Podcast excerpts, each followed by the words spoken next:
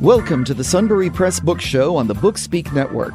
Sunbury Press publishes print, electronic, and audiobooks under a variety of imprints and categories available worldwide wherever books are sold. And now, your host, the founder and CEO of Sunbury Press, Lawrence Knorr. We're at the Christian Baker Farm near historic Boiling Springs, Pennsylvania. My guest today is author Lana Shay. Lana is the author of Erotic Hustle Redefining Sin Through Sacred Sexuality and Psychedelics. Lana Shay is on an altruistic mission to bring light to the dark underworld of the sex industry. Easy money lured Lana into a decade of stripping, webcamming, sensual massage, and moonlighting as a dominatrix. Erotic Hustle invites readers into a world of the therapeutic uses of psychedelics and the tantric approach to conscious sexual exchange.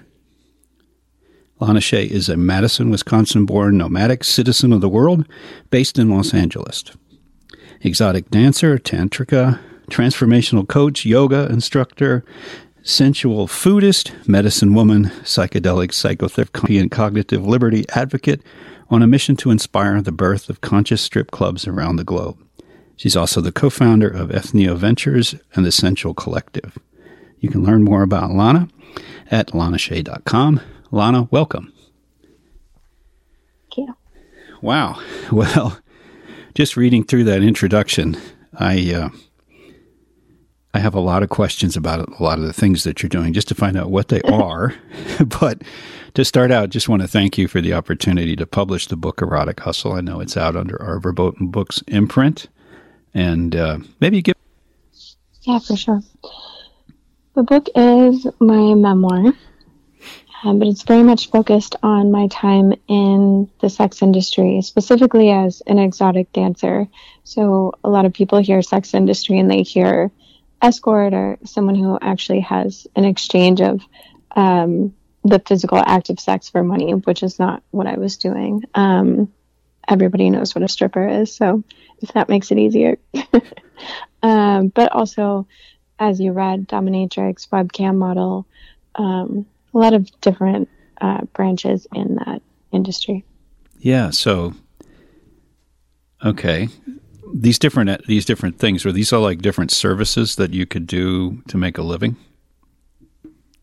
Yeah, I guess you could put it that way.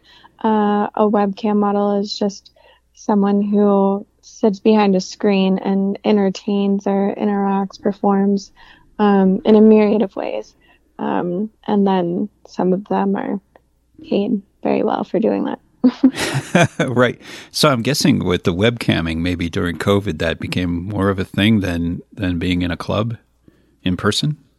Oh, for sure. I'm. I feel like a lot of people may have heard of OnlyFans, which is a site that everybody jumped on. Felt like during COVID, you just can share photos and videos and whatnot, and people can subscribe, pay monthly or pay per video photo. I see. And uh, I mean, just how how did that how did that uh, transition happen during COVID? What were you able to keep up? What did it keep up financially? It sounds like it was very innovative and entrepreneurial at that time. Yeah, uh, I myself was in uh, Costa Rica when uh, the border closed in Costa Rica. A lot of my friends from the U.S. said, "Okay, we're going to go." Because the border is closing, we're going to get stuck here. And I said, no, no, no, I'm staying here.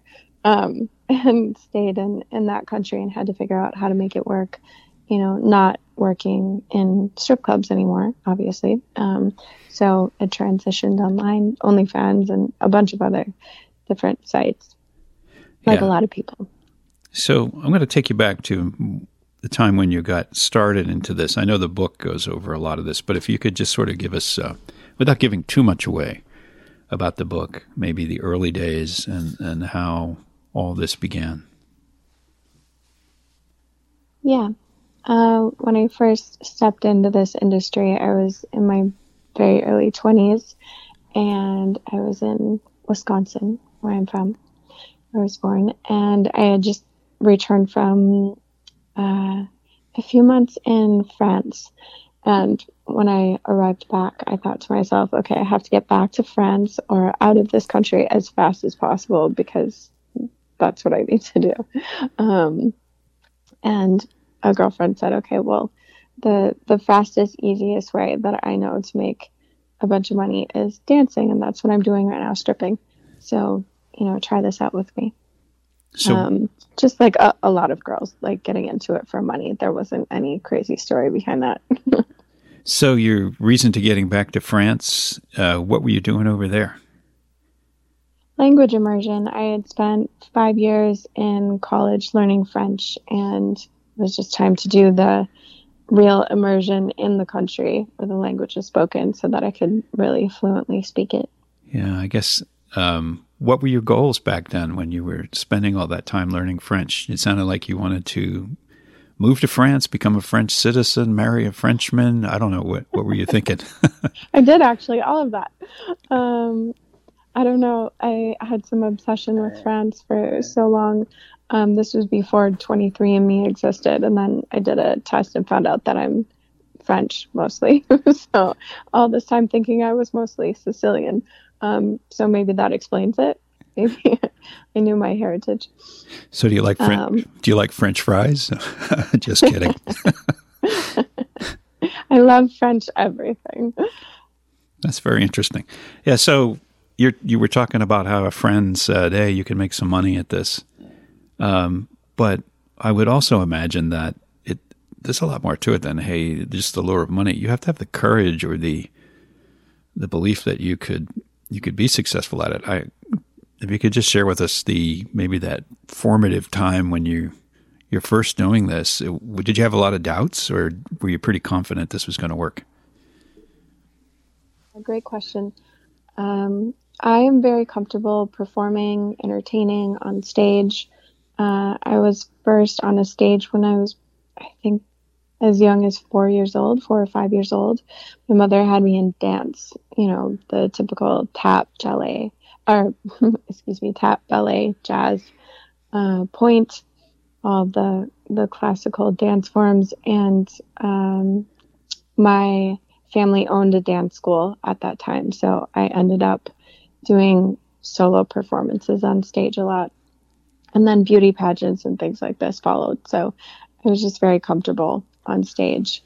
Um, and for some reason, I always created a stage wherever I was from a very young age.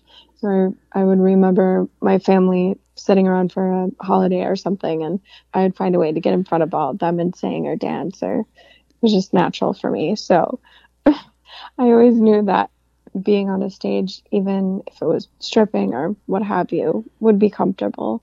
So that part was easy. I think that part's the the scary part for a lot of people walking into that industry or gentlemen's club, you know, being on stage. Uh, some of the clubs where I work, girls will pay so they don't have to. They'll pay the club so they don't have to go on stage, but that's never me. Hmm, that's very interesting. We're talking to Lana Shay, and we'll be right back. Explore Sunbury Press books and find the work of talented authors in many genres. Ars Metaphysica is our spiritual, new age, and metaphysical fiction imprint. Among our titles, works by Karim El Koussa, such as The Kabbalistic Visions and Phoenician Code, Chris Fenwick's The 100th Human, and Michelle Willard Hoffer's The ABCs of Narcissism, Soaring Past Toxic Partners. Find these and other intriguing works at the Ars Metaphysica tab and all works of nonfiction and fiction at sunburypress.com. I'm back with Lana Shay, the author of Erotic Hustle. Lana, uh, you were talking about the clubs and and uh, some of the girls paying not to have to go out and dance. Um, I can only imagine what what kind of experiences you might have in clubs. Uh, the guys probably behave in very different ways. Do, do, you often did you often find that the men were mostly respectful, or did you have um, some pretty crazy experiences there. Well, of course, I've had crazy experiences. That's the book. Um, however, I will say that as time moves on and um, the more time I had spent in gentlemen's clubs, the more I was able to calibrate myself and align with the clientele that I wanted to interface with and I would say in that sense they were respectful and they they were people that I did want to interact with and engage with uh, genuinely. And uh, I also as I was saying earlier, I'm comfortable on stages. The other part of this equation that made it possible was that I am genuinely curious about people, um, all people. Mm-hmm. So I have no trouble uh, building rapport and really getting into an interesting dialogue with anyone that I meet in a club. So uh, I think that if I show them respect, they show me respect mo- most often. And I am able to filter, I was able to filter, you know, towards the end and go, okay, this person is not someone I want to approach. They're, you know, very intoxicated, belligerent. right, right. Yeah, and I can imagine if you're in the better places, the higher end places, hopefully it's not as, you know, not as challenging, so shall we say. I'm trying to find the right words. uh, so I, I kind of wanted to move on to some of the other things that are in your background. Uh, I know when I read the, the intro to introduce you, uh, we mentioned a bunch of other things that you're doing or have done. What is a tantrika? Great question.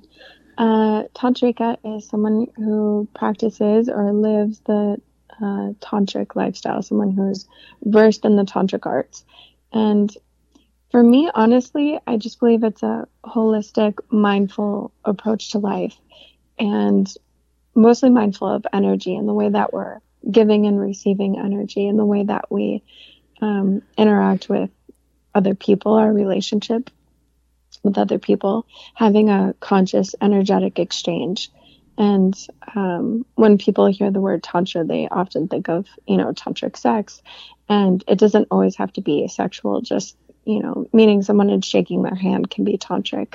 It's the way that you are approaching your physical interactions, uh, sexual and non sexual.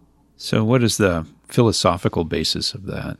Where does that come out of? Is that some Eastern philosophy or something out of India, or is it more recent? Yeah, correct.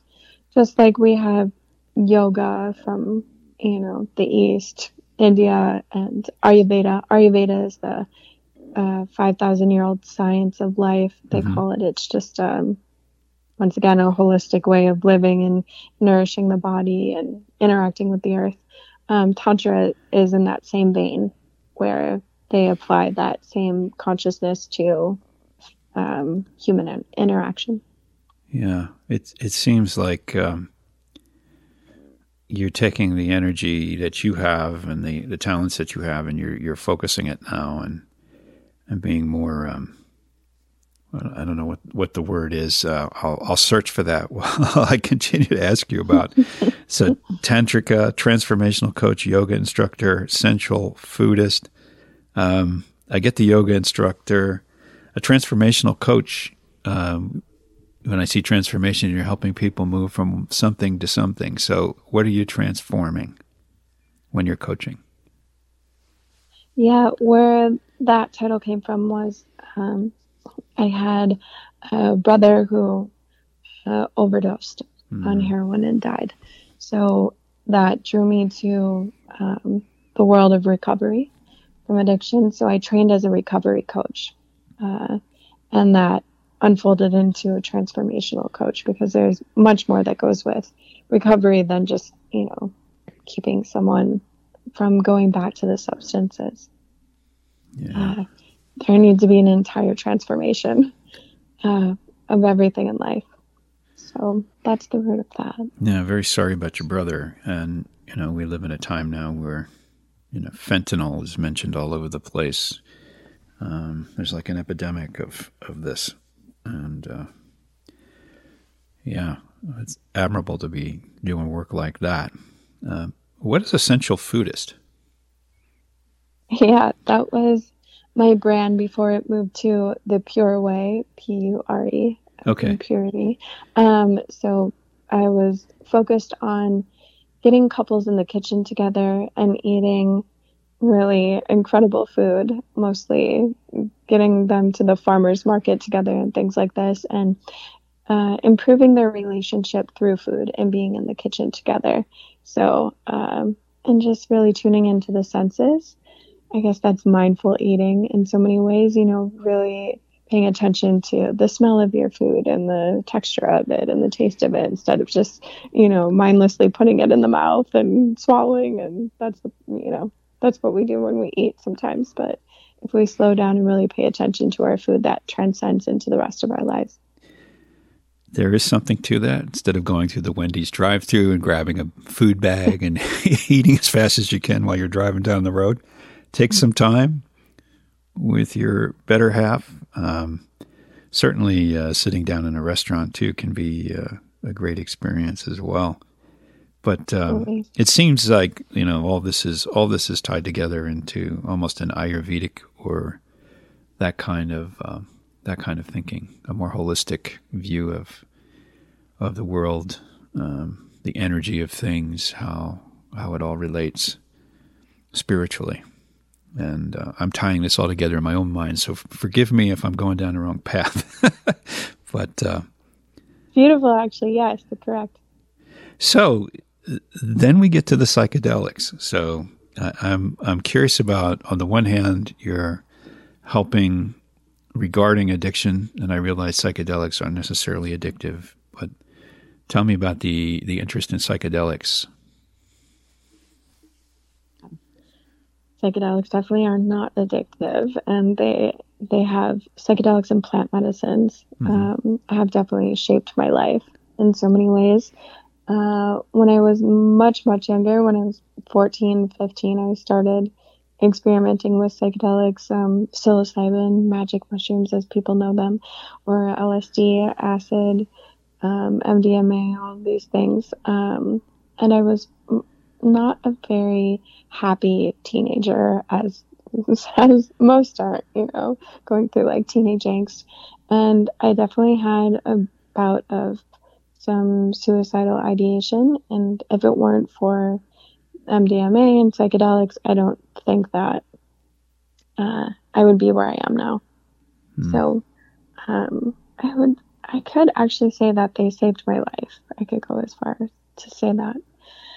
Uh, so that's where the interest comes from. And then as I learned more and um, co-founded psychedelictimes.com with my um, former partner and then now Entheo Ventures, um, a management consulting firm for psychedelic companies.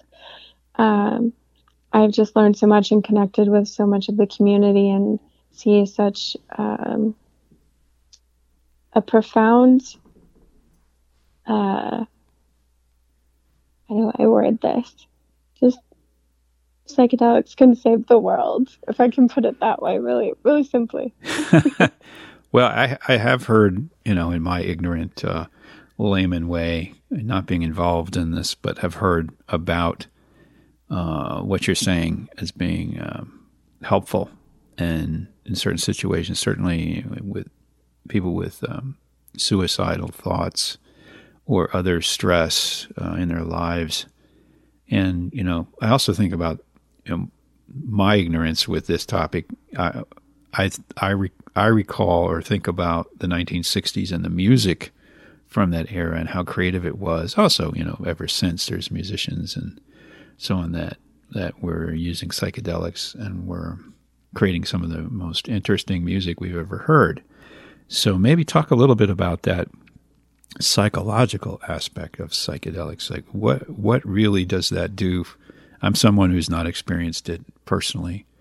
Uh, forgive me for that, but if if I wanted to, if I asked you how to describe an ex- psychedelic experience, what would it be like?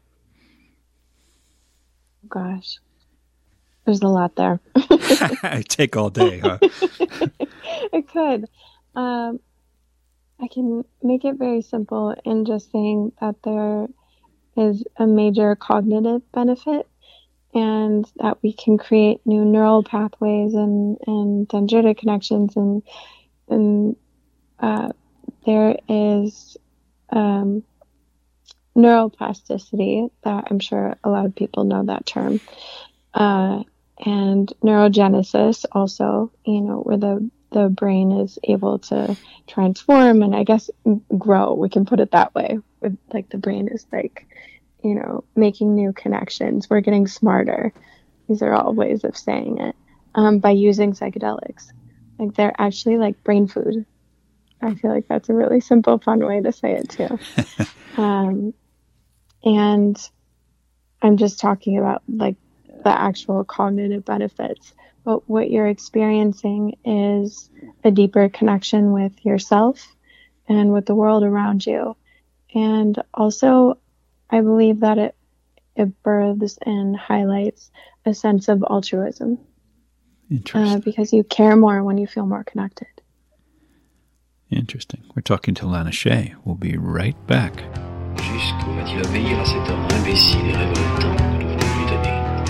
Sunbury Press Books is the home of independent authors and thinkers. Radio Free Press is our imprint for politics and social issues. Check out authors such as Pat LaMarche, author of Still Left Out in America, The State of Homelessness in the United States, Jason Altmire's Dead Center, and A Year of Change and Consequences by Mark Singal. Find out more by clicking the books tab at sunburypress.com. I'm back with Lana Shay, and we're talking about what it's like to use psychedelics. And uh, as I, as you described in the last segment, um, uh, this the experience. I'm imagining like, so we all see reality when we're sober in a certain way. Our eyes, our ears, our noses, and so on. Even our psychic abilities, if we have them, are attuned a certain way. The universe is uh, all around us, and the universe is all energy. We've learned that from physics. Everything is energy, and just different uh, degrees of uh, gravity and, and cohesion. Let's say uh, some things more solid than others, but everything is energy. So I would, I'm imagining that uh, if you can heighten your senses in some way, that maybe you would see even more things on the spectrum more things that are vibrating that maybe you didn't perceive under normal circumstances. Uh, who knows, maybe even more of a psychic connection to things. Am, am, I sort of going somewhere or am I going down a rabbit hole I shouldn't go? Love this rabbit hole. It's my favorite rabbit hole. And yes, you're right. You're right on point. So, so where does uh, like the Beatles, uh, Sergeant Pepper's, uh, the sitar music, the uh, some of the 60s stuff that came out that was really psychedelic where did all the that inspiration come from? Is there some some place that these people go that the music is very different? They hear different notes and different sequences or is it it's just that you're open to it? Mm, it's a really great question. Uh, uh, I think they took a lot of LSD specifically.